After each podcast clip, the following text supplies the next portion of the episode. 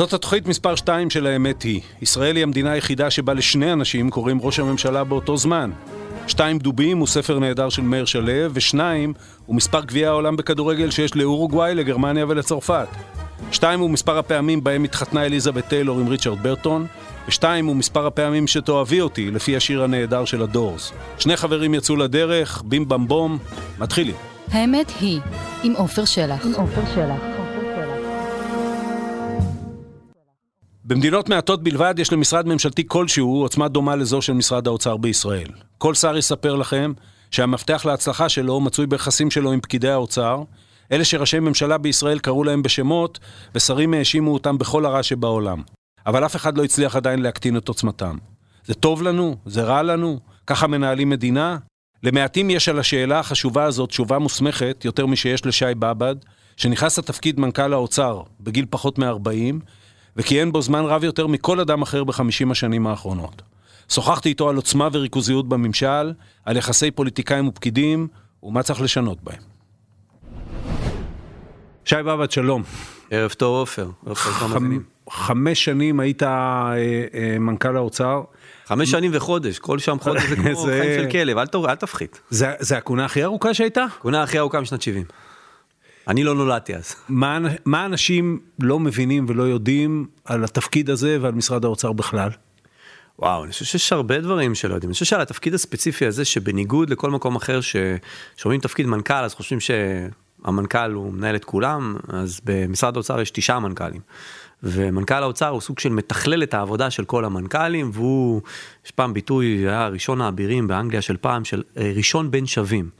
אה, אגב, הגדרת ראש ממשלת ישראל על ידי מנחם בגין, היא ראשון בין שווים. כן, כן, אבל זו הגדרה בינינו שהיא לא אומרת כלום. אתה תנסה להפוך את זה בצבא או בכל מקום, מה זה ראשון בין שווים? או שאתה ראשון... מי הבוס פה? כן. בדיוק, מי מנהל מי בעל הבית.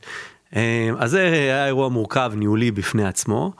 אה, ועל משרד האוצר, אה, אני חושב שלא יודעים שזה אולי המשרד, אתה מכיר את זה היטב מזה שישבת בוועדת, אולי המשרד הכי ריכוזי והמונופול הכי גדול במדינת ישראל. אין אה, משרד שאני חושב ש-40-50% מהחקיקה מגיעים ממנו, אה, כמעט כל דבר קשור אליו, וכל דבר בצורה כזו או אחרת צריך לעבור את האישורים שלו, אחרת הוא לא יכול לקרות. ככה רק את חוק ההסדרים ואת כל הרפורמות שנוגעות גם לפעמים למשרדים אחרים, מהביטחון, לרווחה, לבריאות. אז בוא, בוא נתחיל באמת מזה, חשבתי להתחיל במקום אחר, בוא נתחיל באמת מזה. אה, אמ, בדרך שבאמת אה, הדברים האלה נבנו, לאוצר יש כוח, אני אתייחס קצת לדברים שאתה ואני מכירים, אבל אה, חלק מהמאזינים אולי צריכים הסבר. אתה לא יכול, למעט משרד הביטחון, ששם יש ויכוח, אתה לא יכול, אם אתה במשרד הבריאות, אתה לא יכול לקנות אינפוזיה, אתה לא יכול לקנות עיפרון משרדי, בלי שזה יאושר על ידי חשב שהוא איש האוצר. זו שיטה, כן. שיטה נכונה?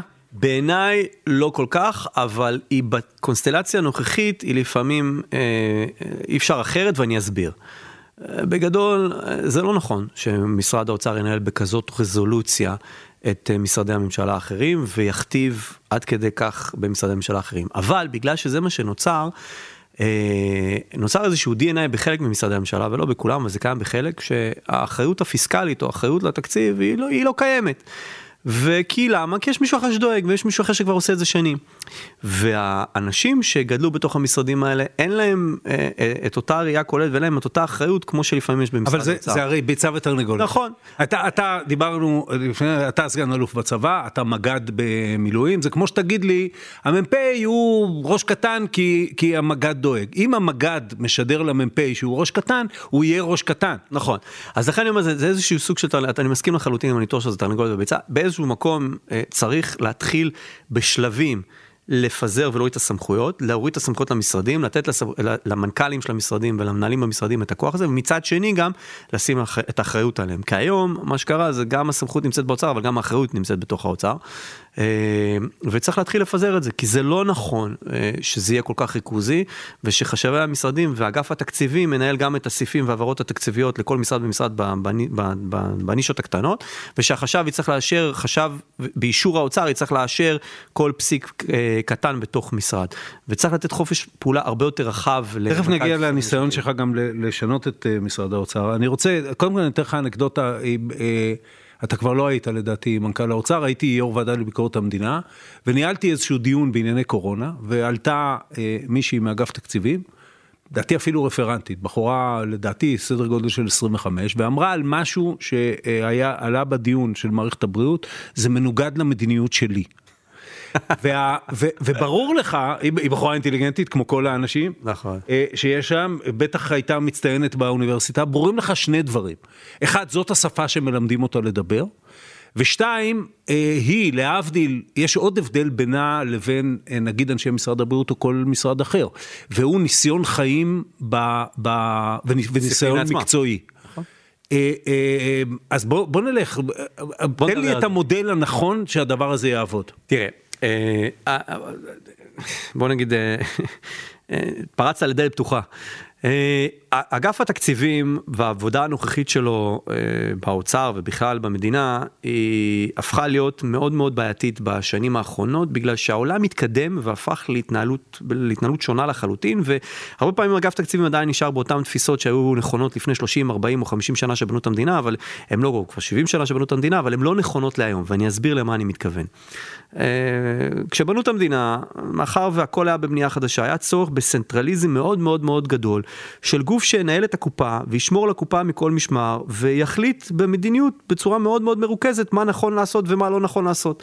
אה, ודרך הגוף הזה אה, אה, שחררו, בנו את תקציב המדינה ושחררו את התקציבים ועשו, את, ועשו את, כל ה, את כל חוק התקציב שעדיין קיים איתנו היום. אבל מה נוצר כתוצאה מזה? נוצר היום בשנת 2020 שהמציאות הפכה להיות הרבה הרבה הרבה יותר מורכבת. כמות הדאטה שעוברת בעולם היום היא הרבה הרבה הרבה יותר גדולה וכמות המורכבות בניהול בכלל, בניהול גם בחוץ, תסתכל על חברות גדולות, היום רוב החברות לא מתנהלות על ידי one man show, יש אקזקיוטיבה, יש פורום ניהולי, יש צוות ניהולי וככה דברים יש עובדים. הבנה שלא כל השכל מרוכז ושכל למעלה. השכל, שלא כל השכל כן. מרוכז במקום אחד. ובאגף תקציבים משתרשר איזשהו DNA של אנחנו הסיירת של המדינה, ובמובנים מסוימים יש שם אנשים מאוד מוכשרים והם באמת סוג של סיירת, אבל כשהם רואים את עצמם ככאלה, הם אומרים לעצמם אנחנו מבינים יותר טוב מכולם, אנחנו יודעים מה נכון לעשות, ויש פה פוליטיקאים מזדמנים שגם בשיטת הבחירות הנוכחית שלנו במדינת ישראל, אז אתה יודע, הפוליטיקאים הם לא אנשי מקצוע, לא השרים וגם לא חברי הכנסת, אז הם לא מבינים מה החיים שלהם, ונכון וגם שהבוחר... הם תכף הולכים. וגם תכף הולכים. אתה היית תחת שר ששירת הרבה זמן, אבל זה אבל זה רוב היוצא מן הכלל. נכון, לא הכלל. רוב השרים שנה, שנתיים לרוב הם מחליפים תפקיד, אז הם גם באים, הם גם מזדמנים, הם גם לא מבינים את המקצוע ואת המטריה, והם גם מונעים משיקולים של לא בהכרח טובת המדינה, כמו טובת איך אני נבחר עוד פעם, והשיקולים הפוליטיים שיש לי. ולכן אני כאגף תקציבים צריך לשמור מכל משמר, ואני אגדיר מה נכון ולא נכון, ואז יש, אני קראתי את זה אז בעובדה שהיה את שאול וקרן, ואת כל הבלאגן שהיה אצלו זה, אמרתי שחלק מה-DNA ש- שנוצר באגף תקציבים, שהוא בעייתי ויוצר גם אה, אה, קרע מאוד גדול בין הפקידות לבין הדרג, ה... לבין הדרג המדיני, זה תורת שלושת השלבים שאני קורא לה מסמוס. טרפוד טינוף. כשהפקיד חושב שהנבחר הציבור עושה משהו שהוא בניגוד לעמדת הפקיד, שהוא בניגוד לעמדת המדינה, בניגוד למדיניות שלי, שאני כפקיד חושב שהיא עמדת, היא צריכה להיות נכונה למדינה, אז אני קודם כל מטרפד לך, אתה- ממסמס את ההחלטה, אני פשוט לא מבצע, אתה אומר לי כמה פעמים אני לא מבצע. אם לא הצלחתי במסמוס, אני עובר לטרפוד. איך מטרפדים? אה, לציבור שלנו שלא מכיר, בניגוד לחברה רגילה שבה המנכ"ל הוא המנכ"ל והיועץ המשפטי הוא יועץ משפטי כשמו כן, ובמדינה זה עובד הפוך. המנכ"ל צריך את האישורים של כל דבר של היועץ המשפטי, אחרת הוא לא יכול לזוז ימינה ושמאלה. אז הולכים ליועץ המשפטי, היועץ המשפטי של האוצר במקרה הזה איש יקר בשם אסי מסינג, ואומרים לו תקשיב, זה לא נכון, זה לא הגיוני, זה יהרוס את המדינה. יש מה שנקרא במשפט אה, לא סביר, אה, במתחם הסבירות, ואז אני בודק אם ההחלטה תקינה או ההחלטה המינהלית היא במתחם הסבירות, אם היא מידתית, שני דברים גם סביר וגם מידתי, ובהם אני יכול לשחק בפרשנות מאוד מאוד רחבה ולהחליט איך אני מפיל ומטרפד את ההחלטה. עכשיו נניח שאותו שר הוא, או אותו חבר כנסת הוא מנוסה כמו עופר שלח, או כמו השר הקודם, אה, שר האוצר הקודם שאני מאוד אוהב ואיתו עבדתי, משה כחלון, אה, והוא הולך למנדלבליט ומצליח אצל מנדלבליט אה, לשנות את ההחלטה ולהסביר זה כן מידתי וזה כן סביר ולעשות overruling ליועץ המשפטי של המשרד, אז מגיע הכלי השלישי שזה הטינוף, הולכים לכל כלי תקשורת אפשרי בתקשורת הישראלית ועושים גם טינוף על הצעד עצמו וגם טינוף על הבן אדם כדי להוסיף אש לתבערה. ודאי שכן בתקשורת תמיד הפוליטיקאי הוא מונע רק רק, משיקולים פוליטיים, והפקיד הוא תמיד צדיק אומות העולם. והאירוע הזה... מייצר קרע מאוד גדול. עכשיו, באגף תקציבים, וזה מחבר לסיפור שאתה אמרת, שאותה בחורה מגיעה בגיל 25 והיא אומרת, זה לא המדיניות שלי.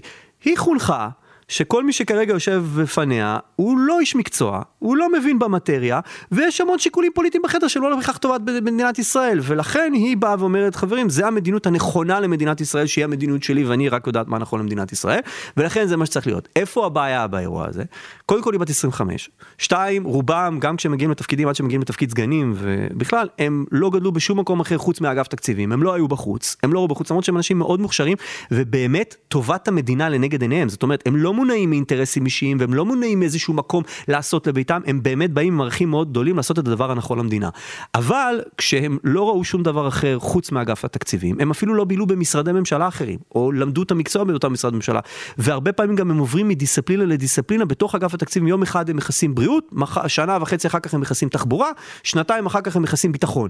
אז היכולת שלך גם להתמקצע בתחום הזה ולהבין כמו הבן אדם שיושב במשרד הממשלתי היא מאוד מאוד מאוד מאוד נמוכה, וזה מייצר בעיה. איך היה צריך לפתור את זה? היה צריך להגיע לסיטואציה שבמסגרתה אגף תקציבים היו צריכים לעשות גם רוטציות כמו בצבא. איך, איך, איך אתה עובד בצבא ואתה עובר ואתה מגיע לתפקידים, אתה עושה רוטציה, אתה עושה תפקידי פיקוד, אתה עושה תפקידי מטה, אתה לומד להכיר את המנגנון הצה"לי הרחב והמלא. ואין רמטכ"ל שגדל רק במקום אחד ועשה רק תפקיד אחד, שטנץ אחד ביחידה אחת לכל אורך הדרך. הם כולם עושים כל מיני תפקידים ועושים תפקידי רוחב כאלה ביניהם. מה, סבב בתוך האוצר? פעם, פעם אחת לא, לא בסבב... איך מהתקציבים לחשכ"ל ומהחשכ"ל... לא, לא בתוך האוצר. אלא בתוך בחוץ? הממשלה. אה. ובחוץ. קודם כל, מאחר ואתה מפקח על המשק הישראלי, ואתה גם מגדיר רפורמות שיש להן משמעות על המשק הישראלי, אז לא יקרה כלום אם אתה תהיה שנתיים שלוש גם בחוץ, ואתה תבין מה, איך, איך, המש, איך המגזר העסקי עובד ואיך המגזר העסקי מתפקד ומה השפה שלו כי כמי שאני אומר לך כמי שמנקל בשניהם השפה של המגזר העסקי מאוד מאוד שונה מהשפה הממשלתית הן לא דומות לחלוטין ואתה צריך להכיר את זה ולהבין את זה. ופעם שנייה אתה גם מתקצב את משרדי הממשלה ואתה חי על משרדי הממשלה בוא תכיר ממשלה. תעשה קדנציה במשרד בריאות תעשה קדנציה במשרד הרווחה תעשה קדנציה במשרד הביטחון. תכיר את המשרדים תבין את הצרכים תבין את המוגבלות שיש במה, בהנחיות שאתה נותן מהמשרד הזה על תפקודו של המשרד שלך תתמקצע במקצוע מסוים, תרחיב את האופקים, ואז תחזור גם יותר מנוסה, גם עם ראייה רוחבית הרבה יותר רחבה, וגם לא בגיל 25 לקבל החלטות. מגיע מנכ"ל אוצר, אגב, אתה אה, אה, יוצא דופן בין מנכ"לי האוצר. רוב מנכ"לי האוצר היו או פרופסורים לכלכלה, או יוצאי אה, אגף התקציבים או אגפים אחרים באוצר, או שניהם. נכון. אתה מגיע, קודם כל אתה איש פוליטי. היית 11 ברשימתו של שר האוצר. אני רוצה לדייק אותך, אני לא אה, איש, איש פוליטי, נכון שהייתי 11 ברשימתו של אה, אה, שר האוצר, אבל אני איש הייתי... פוליטי זה לא דבר מגונה. לא, אני יודע, אני יודע, אני חס וחלילה לא חושב שזה דבר מגונה, אבל אני לא, לא איש פוליטי, כי אני, כשהייתי 11 ברשימה של כולנו, זה היה מאילוץ, לא מבחירה. אני, משה ביקש ממני בזמנו להיות ברשימה, היה לי התחייבות שאני מתפטר זה, אם זה, אני זה הולך. לא משנה, זה לא משנה אבל זה לא ישנה לצור, לענייננו. לענייננו, אתה, וגם ברור ששר האוצר, שהוא איש מנוסה, מגיע לזה אה, כ... כפוליטיקאי מאוד מנוסה ועם הרבה כוח, כן, יש לו מפלגה משלו שהשיגה עשרה מנדטים. שר האוצר הזה מבין שהוא אה, צריך להביא אדם שייתן לו, שיממש את הכוח שלו אל מול מה שאמרת, תשעה מנכ"לים והמבנה הביזנטי הזה של האוצר. נכון. וכל, וכל מה שאני אומר עכשיו, בעיניי אגב, אני הייתי עושה אותו דבר, כמו אה, משה כחלון, אם הייתי שר האוצר, הייתי ממנה אה, מנכ"ל כזה. מה קורה אז? מה... מה... אז תראה, אני רוצה רגע לעשות לך חוק. קודם כל, אני הגעתי למערכת כשהגעתי, כשרוב הקריירה שלי הייתה קריירה מקצועית בעולמות הניהול. מביאים לעבודה משותפת בין האגפים, כי מי שמכיר את האוצר יודע שמלחמות בתוך האוצר בין האגפים השונים זה נחלת הכלל כבר שנים רבות. כל כל, כל קדנציה היה או ראש אגף תקציבים רב עם החשב הכללי, או החשב הכללי רב עם ראש, ראש, ראש אגף תקציבים רב עם המנכ"ל, או המנכ"ל עם החשב כן. הכללי, וככה היה, היינו עוד מימי זליכה. אה, זה, וככה זה היה כל אה, כמה שנים. גם כשאנחנו נכנסנו למשרד, אז בלי להזכיר שמות, היה מריבות גדולות בין החשבת הכללית לבין אה, ראש אגף תקציבים דאז כשנכנסנו. והרעיון היה באמת לנסות לסכרן את העבודה ולייצר גם איזושהי היררכיה ברורה בתוך המשרד. כדי להגיע למצב שהמשרד יתפקד בצורה הרבה יותר טובה. אני למדתי ואת כל כישוריי הניהוליים ספגתי במגזר הפרטי, שם גדלתי, שם חונכתי, וניסיתי להביא את זה לתוך הממשלה. בחלק מהדברים קצת הצלחתי, בחלק מהדברים אה, זה היה בלתי אפשרי, זה היה DNA מושרש מאוד מאוד מאוד חזק.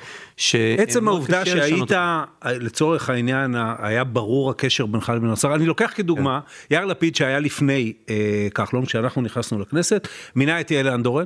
אה, בלי ספק אשת מקצוע, אבל יוצאת אגף תקציבים, אה, לפעמים לא היה ברור אם היא חושבת שהיא עובדת בשביל השר או בשביל האגף, וכחלון מסיק את, ה, את הלקח בלי ספק מהדבר הזה. האם הדבר הזה בסופו של דבר עזר או הפריע העובדה שהמנכ"ל מזוהה ככה עם השר? תראה, השאלה היא, שאתה שואל למי עזר או הפריע. אם אתה שואל אם זה עזר... בסוף לתוצר של אזרחי מדינת ישראל. לתוצר של אזרחי מדינת ישראל אני חושב שזה עזר ואני אסביר למה. וכמובן אנחנו מעיד על יסתו ואני אסביר למה. אה, אני הבנתי בתפקידי שבניגוד למה שתיארתי לך מקודם תורת שלושת השלבים, אני חושב שזה לא תפקידו של הפקיד, תפקידו של הפקיד הוא להמליץ על מדיניות וליישם את המדיניות שהממשלה או השר הספציפי שאמון עליו מביא. זה תפקידו של הפקיד, בין אם הוא אוהב את המדיניות, בין אם הוא לא אוהב את המדיניות, בין אם הוא מסכים למדיניות, הוא לא מסכים למדיניות. אם הוא רוצה לקבוע מדיניות, שילך וייבחר. כל עוד הוא לא הלך ונבחר, תפקידו להמליץ על מדיניות וליישם אותה. עכשיו, אם הפקיד מבין את זה, וככה פועל, היכולת שלו להשפיע ולגרום לכך שהמדיניות הנכונה תעבור היא מאוד מאוד מאוד גבוהה. כי אז אתה מייצר מערכת יחסי אמון מאוד מאוד קרובה ומאוד מאוד גבוהה עם הדרג המדיני, ואז היכולת שלך להשפיע גם על ההחלטות ולהוביל את ההחלטות המקצועיות הנכונות הן מאוד גבוהות. פקיד שמבין את זה מצליח. עכשיו, בואו לא ניקח אותי, בואו ניקח את למשל את בר סימנטוב בתקופת הקורונה. אוקיי? Okay, בסבב הראשון של הקורונה שהיה. אני וברסי היינו שם, והקשר עם ראש הממשלה. הרי ברור לך שהסגר הראשון של הקורונה התנהל הרבה יותר עם אנשי מקצוע ועם פקידות מקצועית מאשר מה שקרה אחר כך בסבב השני אני, אתה יודע, רציתי להגיע לזה אחר כך, אבל אני אגיד לך עכשיו במשפט מוסגר ואולי נחזור לזה. אני חושב שהניהול בשלב הראשון של הקורונה, הניהול הריכוזי על ידי ראש הממשלה, שאגב גם עקף את השרים שלו, לא רק את... אה, ובעצם לקח שני מנכ"לים, שם אותם לימינו ומשמאלו, וככה ניהל, הוא לא הדרך שבה היה צריך להתמודד עם הקורונה. וזה אולי טוב בשביל לנהל אה, אה, דברים מסוימים, משבר רוחבי כמו הקורונה, אבל זה, זה לא, לא זו נקודתנו. לא, אני, אני רוצה להגיד רק דבר, אני לא כן. הלכתי אם זה הדרך הנכונה או לא הנכונה, אני רק כן. אומר שהשיתוף של הפקידות, וזאת הייתה כן. הנקודה. השיתוף של הפקידות והיכולת, ותראה את ההחלטות גם שהיו בסגר הראשון, בין אם הן היו נכונות, הרציפות של ההחלטות, קבלת ההחלטות, ואיפשהו השליטה באירוע הזה, הייתה שונה מאוד ממה שקרה אחר כך, כי אחר כך אתה לא ראית שם פקידים יותר. כן. אחר כך כבר לא היה פקידים יותר. עכשיו הסיבה שברסי, אני מוציא את עצמי כרגע החוצה מהדיון, כי אני לא רוצה להעיד על עצמי, אבל הסיבה שברסי הצליח להגיע למקום כזה, כי ראש הממשלה ידע שלא משנה מה ברסי יחשוב, ולא משנה מה ברסי בסופו של דבר, איך הוא יראה את ההחלטות של ראש הממשלה, בחדר נריב, נצעק ובחדר רבנו וצעקנו והתכסחנו, אבל ברגע שיוצאים מהחדר מתיישרים להחלטת ראש הממשלה, לא ממסמסים, לא מטרפדים ולא מטנפים, לא כי בהכרח חשבנו שכל החלטה שם הייתה נכונה. כי הבנו איך זה צריך לעבוד. ואז אני, רק שנייה, ואז אני כן. חוזר למה ששאלת לגבי אם זה עזר. בזכות זה שזה, ככה אני הבנתי תפקידי, אני כמנכ"ל אוצר עשיתי 14 רפורמות, העברתי 5 שנות תקציב, עם שלושה חוקי תקציב חוקי הסדרים, העברתי את הסכם כחלון יעלון, שזו הייתה פעם הראשונה שהיה הסכם ארוך טווח אה, למערכת הביטחון עם, עם אה, לא משרד האוצר. לא נוצר בקרבה אחר, עוד נדבר על זה. כן, ש, שלא, לא, הוא לא מושלם, לא, דרך אגב, יש בו הרבה חורים. לא להיט גדול מבחינת האוצר. אה, אני כן. דרך אגב, אני לא חושב. אני חושב שזה, אני חושב, אני אגיד לך למה בנקודה אחת הייתה להיט כן. גדול מבחינת, יש פה הרבה באגים, אבל לא להיט אחד גדול מבחינת האוצר, שזה פעם ראשונה שגרמנו לזה שבמשך חמישה תקציבים עוקבים, הזחילה של הוצאות הביטחון הייתה יותר נמוכות מהזחילה של ההוצאה האזרחית ואיפשהו קיבלנו את זה. שי, היות וזה נושא, נושא חם לשנינו, נכון. אז לא ניכנס אליו, כי אנחנו נשאיר את כולם, נשאר רק שנינו בחיים. לא, אבל אני רוצה לחזור, שנייה, אני רוצה לחזור ולתת לך אה, לפתח את מה שאתה אומר. תראה, אני חושב לחלוטין, אני חושב שמה שאתה נוגע בו הוא תמצית הפוליטיקה ופקיד אה, טוב הוא גם פוליטיקאי טוב, לא במובן של אה, המפלגתי, אלא בדיוק במובן שאתה מדבר עליו. וההבנה שאתה יכול בדרך של שיתוף פעולה בסופו של דבר להשפיע יותר, נכון. אה, אה, ובדרך שבה אתה, אתה, אתה אוהב כדורסל. חד משמעי. השחק, אחד השחקנים האהובים עליי בכל הזמנים היה נדב הנפלד. נדב הנפלד היה מראה, את, ה... היה מראה את הידיים לשופט, ו... ולא היו שורקים לו פאולים, ועם הרגליים היה בועט כמו משוגע.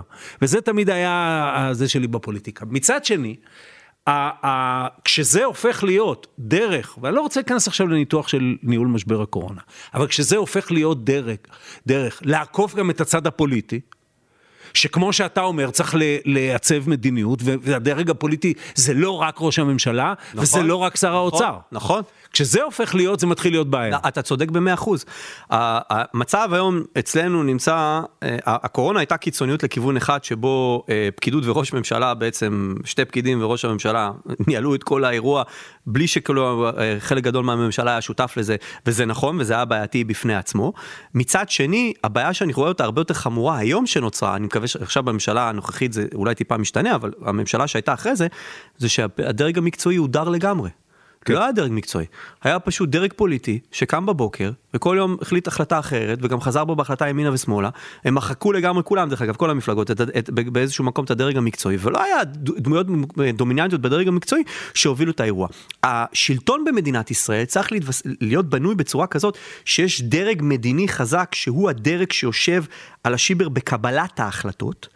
אבל הוא לא יכול לחיות ואין לו זכות קיום וגם אין לו יכולת לקבל החלטות בלי דרג מקצועי מאוד מאוד מאוד חזק שפעם אחת ממליץ לו ומכוון אותו בקבלת ההחלטות, לא מחליט במקומו ולא מחליף אותו אבל מכוון אותו בקבלת ההחלטות, ושתיים, יום אחר כך לוקח את ההחלטות שלו ומיישם. כי מי כמוך יודע שכשדרג מקצועי לא רוצה, אתה תחליט בכנסת מה שאתה רוצה, והשר יחליט במשרד מה שהוא רוצה, ואם הפקיד החליט שזה לא יהיה אז רס בן אמו בוא נראה אותך, בוא נראה אותך גורם לזה לקרות. וזה אחת הבעיות הקשות היום בהבנה אני חושב חושב במשילות של שני הצדדים.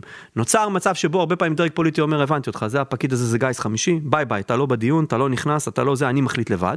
ואז גם החלטה יכולה להיות מטומטמת וגם שתיים היא כנראה לא תבוצע. מצד שני יש פקיד שיושב שם ואומר אה, ואני מנסה להיות עדין השר שלי הוא לא מהגאונים הגדולים הוא לא מבין כלום הוא עושה נגד מדינת ישראל, והוא מונע משיקולים פוליטיים, והוא גם עושה נגד לרעת מדינת ישראל, ולכן אין סיכוי בעולם אז תן לי את המודל, אמרת דבר ראשון, לקחת את uh, uh, פקידי האוצר, לעשות להם רוטציות למשרדי ממשלה אחרים, להשכיל אותם.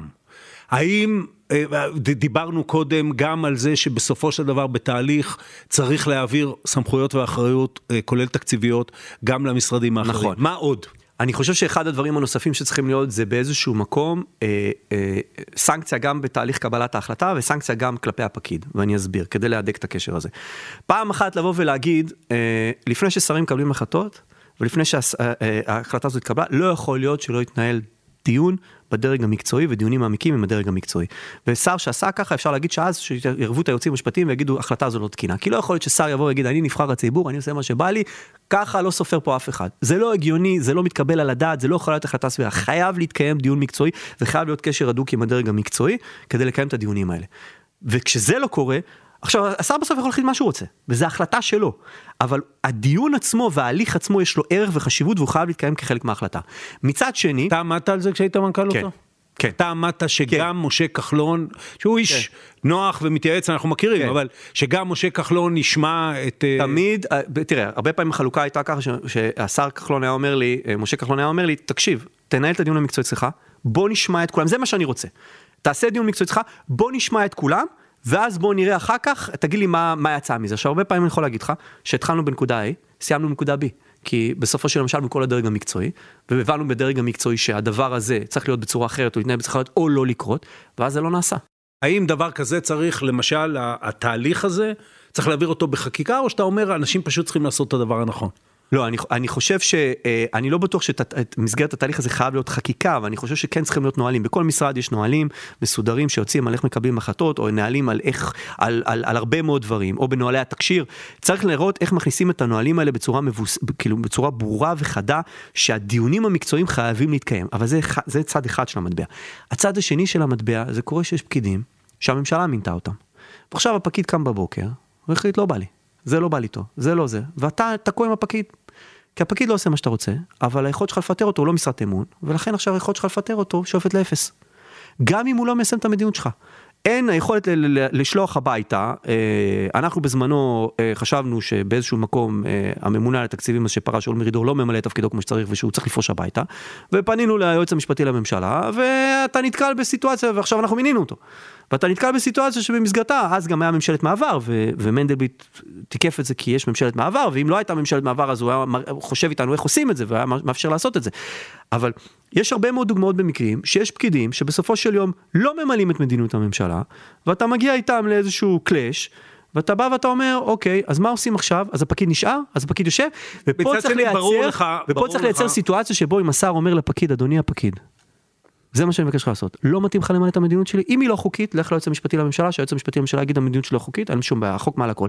אבל אם השאלה היא מדינית ולא פול... מדיניות ולא פוליטית, וזה המדיניות שאני החלטתי עליה, אם אתה עכשיו ממסמס, מטרפד ומטנף, אתה בבית. אתה פותח פה פתח עצום, אתה יודע. אבל זה, אתה זה, יודע. זה היכולת לייצר קשר, אני הייתי דרך אגב פקיד במשרת אמון, בסופו של יום. כן.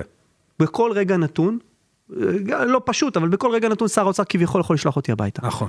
אני לא, אני שר האוצר עבדתי... שאחריך. אני- גם, ושר, וגם השר האוצר שאחריי יכול לשלוח אותי הביתה. לא, אני עכשיו- אומר, שלח, שלח. שלח מנכ"לים, נכון, שלח, מנכ"לית שהוא הביא. שלח מנכ"לית שהוא, שלח מנכ"לית שהוא הביא הביתה, ודרך אגב, אני חושב שבקונסטלציה הנוכחית שנוצרה, המ- המנכ"לית, וגם אמרתי לה את זה בזמן אמת, עשתה...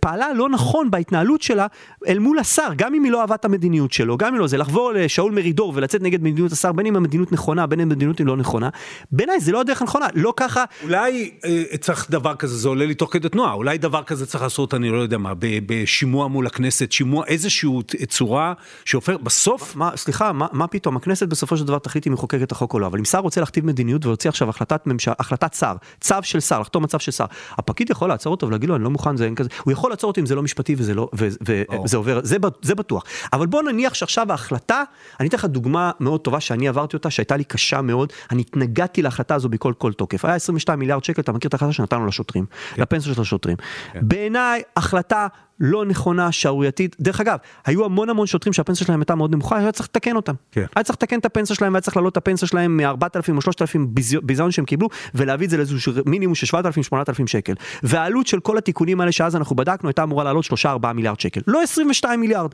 אבל בפועל הממשלה קיבלה החלטה של 22 מיליארד שקל שהיא רוצה לשלם אותה. עכשיו, אני התנגדתי לזה שנתיים, ו- ושנתיים נלחמתי על הדבר הזה, היה לי הפגנות מתחת לבית, שוטרים קיללו אותי, מה, נשות השוטרים קיללו אותי, היה בלאגן. באותו יום שקיבלו את ההחלטה שבאנו ואנחנו חשבנו שההחלטה תהיה שלא מעבירים את זה, כי זה מה שסגרנו עם ראש הממשלה שהתהפך עלינו בדיון, אה, זרקו עליי עגבניות וצעקו וקיללו ומה לא, וגם אמוציונלית חשבתי שזה לא נכון, וגם מקצועית חשבתי שזה לא נכון. אבל אז התקבלה החלטה, וחזרנו למשרד. ברגע שהממשלה החליטה. עכשיו היועץ המשפטי היה בהחלטה הזאת.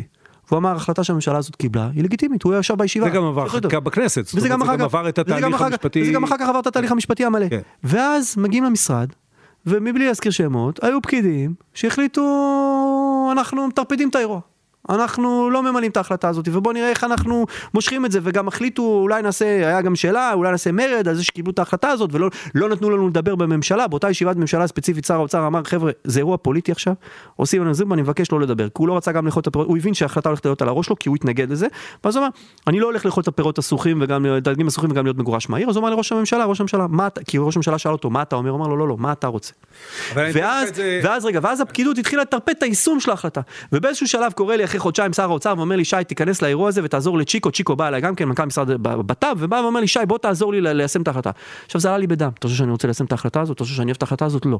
אבל אני לא אטרפד אותה, ואני איישם את ההחלטה עד הקצה מתוך הבנה שזה המקום שלי וזה התפקיד שלי כפקיד. ולצערי, עופר, הבעיה לא נמצאת רק אצל הפוליטיקאים, גם שם יש בעיה שהם לא משתתפים הרבה פעמים בדרג המקצועי ולא מתייעצים בדרג המקצועי, אבל גם נמצאת הרבה פעמים אצל הפקידות מחוסר הבנה של התפקיד. זה שאני חושב שאני יודע, ואני בטוח שאני יודע מה ההחלטה פה הנכונה, ואני בטוח בזה שעשו פה החלטה, היא החלטה לא טובה למדינת ישראל, לא נותן לי בשיטה הפוליטית הדמוקרטית במדינת ישראל את הלגיטימציה לטרפד אותה, כי מי שמינה אותי לתפקיד הזה ונתן לי את הסמכויות האלה, זו אותה ממשלה שקבעת את המדיניות. מתי זה הופך להיות אה, אה, פקודה בלתי חוקית בעליל? שזה לא חוקי. שזה לא חוקי. חד משמעי שזה אבל לא חוקי. עכשיו אני ארחיב את זה. יש עוד דרך. עכשיו אני ארחיב את זה. יש נקודה שבה זה לא מוסרי בעיניי, כן. זה חוקי וזה לא מוסרי בעיניי, ואז אני אומר חברים, את ההחלטה הזו אני לא מסוגל לבצע, קחו את המפתחות, תודה רבה. אז אה, אני אקשה עליך בנקודה שבעיניי היא מה, מהחלשות בכהונה הטובה שלך באוצר, וזה סיפור הגירעון של סוף 2018. בוא נדבר על זה. אני לא, שוב, אנחנו, אנחנו בשיחה מסוג אחר ולא בפרטים שלו, אבל אה, שוב, אה, אין לנו אלא להסתמך על מבקר המדינה, למרות שמבקר המדינה מאוד ריכך את הדוח הזה. הדוח ב- הזה, ב- מה זה? דבר. לא לא, אז בוא בוא בסופו נדבר, של דבר. בוא נדבר על זה. האם ברור לחלוטין, כן. וגם אה, בנימין נתניהו, אה, אחד הדברים הרבים בעיניי, הלא טובים שהוא עשה, זה שהוא הפר את, ה- את הכלל שאמר שראש הממשלה ושר האוצר הם מאותה מפלגה. ומטעמים פוליטיים שנבעו מהבנתו את אה, מי, על מי בסוף תיפול האחריות שיוקר המחיה לא יורד או, או יוקר הדיור לא יורד, מינה פעמיים, גם יאיר לפיד וגם משה כחלון, בן אדם עם כוח אה, עצמאי, אה, מינה אותו לתפקיד שר האוצר ובאמת גם לפיד וגם כחלון חטפו על זה יפה מאוד ב, ברמה הפוליטית.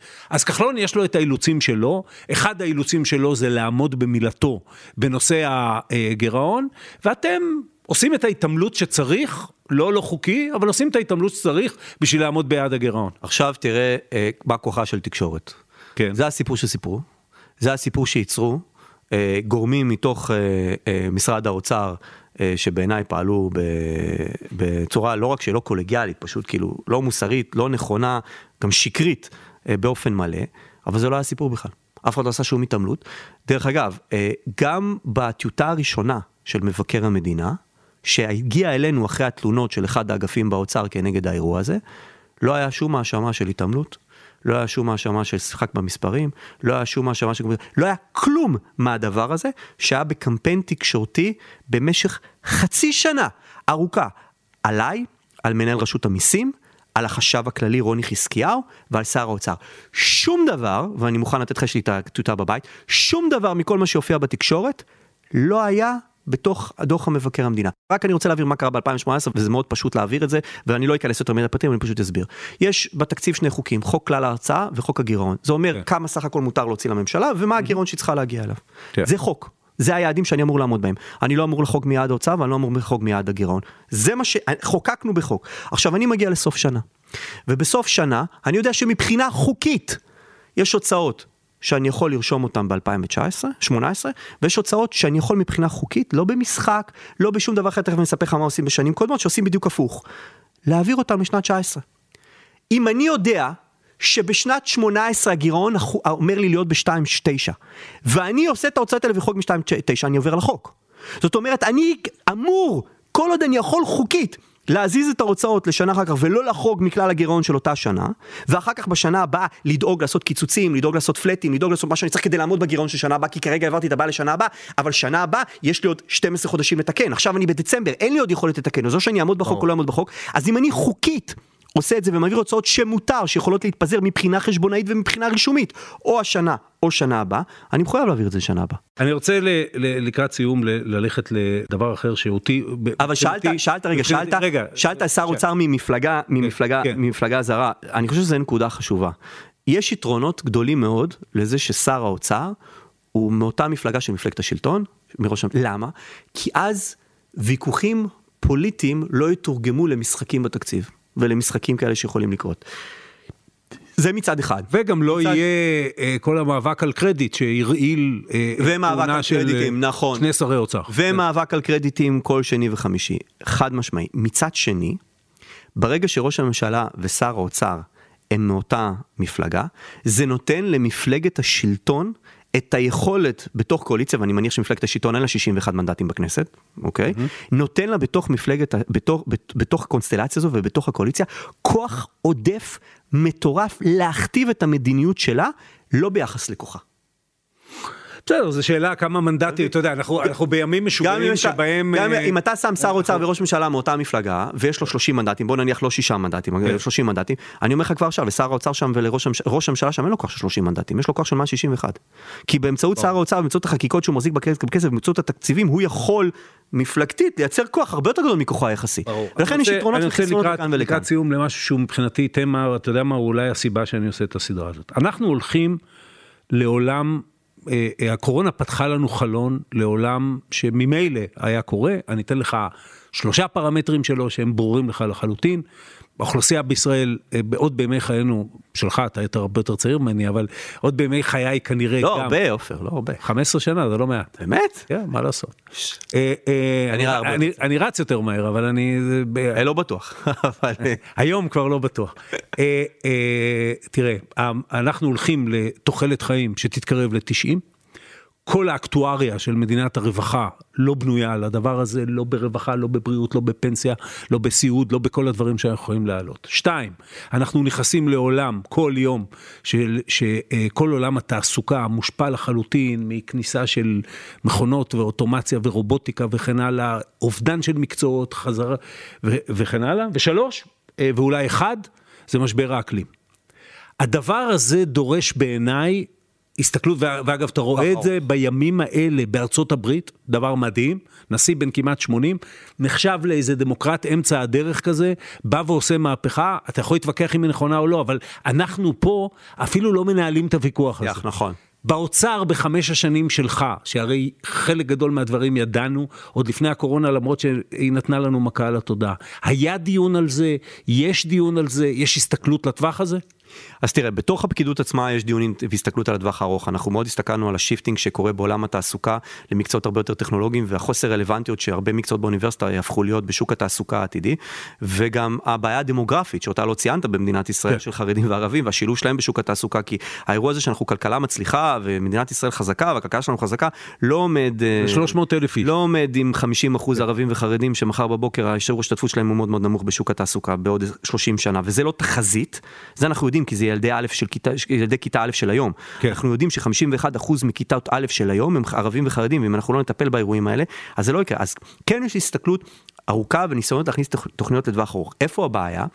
הבעיה היא שכשאתה מגיע לדרג המדיני, ההסתכלות היא תמיד טווח קצר. כי ההסתכלות היא, רגע איך אני מסדר את הקדנציה, איך אני לא מעורר יותר מדי רעשים בקדנציה הזו, ואיזה ווינס אני יודע להביא עכשיו, כדי שיבחרו בי עוד פעם, ואיך אני לא מזעזע את המערכת, כי הרבה פעמים כשאתה עושה, כשאתה צריך לתכנן טווח ארוך, אתה צריך להקריב את הזמן הקצר, או לעשות צעדים קשים בטווח הקצר כדי ליישר את הטווח הארוך. קח לדוגמה עכשיו, יש לנו גירעון של 10%, אז תאורטית צריך איפשהו בתקציב, לא, אני לא חושב שזה תקציב שנה הזאת, אבל תקציב שנה הבאה ותקציב שנה אחר כך, להתחיל להתכנס בגירעון, להתחיל לעשות קיצוצים, להתחיל לעשות זה, עכשיו בוא נניח שזה יצא שנה או שנתיים לפני בחירות, מי יעשה את זה? מי פתאום יעשה קיצוצים, העלאות מיסים וכולי.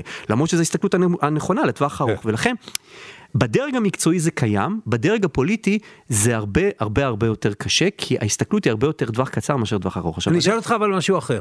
גם שני המשפטים האחרונים שאמרת, הם, שנחשבו לאמת כלכלית מוצקה, היום אחרי הקורונה, הם דיון. הם דיון. הממשל האמריקאי, שישה טריליון דולר התוכניות של ביידן, מתכוון להביא חלק ממיסוי, וחלק מפשוט תוצאה מתוך אמירה שאנחנו שומעים אותה ביותר ויותר מקומות, שהדברים האלה יחס חוב תוצר, אם היית אומר, אם אני הייתי אומר לך כמנכ"ל האוצר, שאתה בשנה תזרוק 160 מיליארד שקל, הייתי שואל אותך, היית מעיף עליי כיסא. לא, הייתי אומר לך, אני מבין שהרפורמה של הקנאביס, צריכת קנאביס עברה, ושאתה צורך חומרים, ורק הדבר היחידי שאני מתבאס ממנו שאתה לא הבאת לי גם. בדיוק. זה מה שהייתי אומר לך.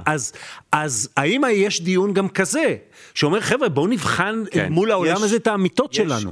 א', כן, אנחנו לא יכולים להשוות כמובן בין כלכלת ארה"ב שיכולה להרשות לעצמה, כי היא מנהלת את הכלכלה העולמית ויכולה להרשות לעצמה להיות ביחס אה, אה, חוב תוצר של מעל 100% לכלכלה ישראלית, לדירוג של מה שזה יעשה לדירוג שלנו וליכולת גיוס החוב שלנו, אנחנו לא ארה"ב. אבל אחד כן, שתיים גם מסתכלים על איזו הוצאה שאתה מוציא שיודעת להביא תשואה. ויודעת להביא צמיחה, לא... כן. ושהיא, שאנחנו מסתכלים עליה כהשקעה, זה גם כן, זה, זה, זה אחד הדברים החשובים שגם מסתכלים עליו, ובוודאי שזה נבחן, אבל אין ספק שאנחנו נצטרך, אה, איך שלא תסתכל על זה, להישאר ברמות של 10, 9, 8 אחוז גירעון, זה משהו לא סטנדבילי, וחברות הדירוג פה יקפיצו את ה... יורידו את הדירוג של מדינת ישראל ויקפיצו את עלויות הריבית ואת עלויות גיוס החוב, ואנחנו לא נוכל לאורך זמן לעמוד באירוע כזה. אבל אני רוצה לגעת איתך בעוד נקודה שאני חושב שהיא חשובה, שלא נגענו בדיון היום, שהיא בעיניי חלק גדול מה, מהבעיה שלנו ואני אני אגיד את זה במילה אחת כי אני נתקלתי בזה כמנכ"ל האוצר כל פעם מחדש התוצר של הדבר הזה זה כמובן הסכמים הקואליציוניים התוצר של הדבר הזה זה שהלכנו ארבע פעמים לבחירות אה, זה השיטת הממשל הנוכחית שלנו. ב, ב, הסתכלות, בשיטה הנוכחית, המצב שנוצר, ואני לא מדבר רק על שישה, על שישה מנדטים של ראש ממשלה, אני מדבר על זה שכל מפלגה קטנה, מצליחה להגיע לקונסטלציה, בגלל שחייבים 61, כל מפלגה קטנה מצליחה להגיע לקונסטלציה שבה אם היא הופכת להיות חלק מהקואליציה, היא מקבלת משמעותית יותר מחלקה היחסי בכנסת ומשמעותית יותר מחלקה הנוכחי באוכלוסייה. ואז נוצר מצב שבו מפלגות קטנות, וזה לאורך כל הדרך קרה בכל ה-20 שנה האחרונות, מצליחות למנף את המעט מנדטים שהם השיגו, לקבל תועלת ציבורית שהיא הרבה יותר גבוהה מהחלק היחסי שלהם בכנסת והחלק היחסי שלהם אצל הבוחר.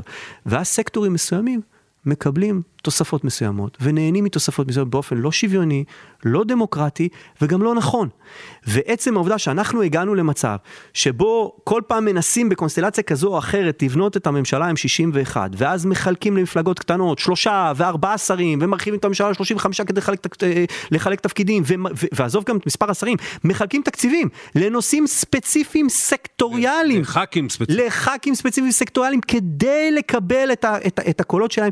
בעיניי זה מצב שהוא לא נכון לדמוקרטיה הישראלית, הוא פשוט הורס את שיטת הממשל. כל כך הרבה דברים נכנסו במסגרת שיקולים קואליציוניים והסכמים קואליציוניים וכספים קואליציוניים שאנחנו צריכים להתמודד איתם, שאם הייתי יכול לקחת את ה-20 או 25 מיליארד האלה ולשים אותם עכשיו בשנה, ולשים אותם עכשיו לתועלת הציבור בהרבה מאוד דברים אחרים, לשפר את מערכת הבריאות, לשפר את מערכת החינוך, בצורה המקצועית שצריך לעשות, היינו במקום אחר.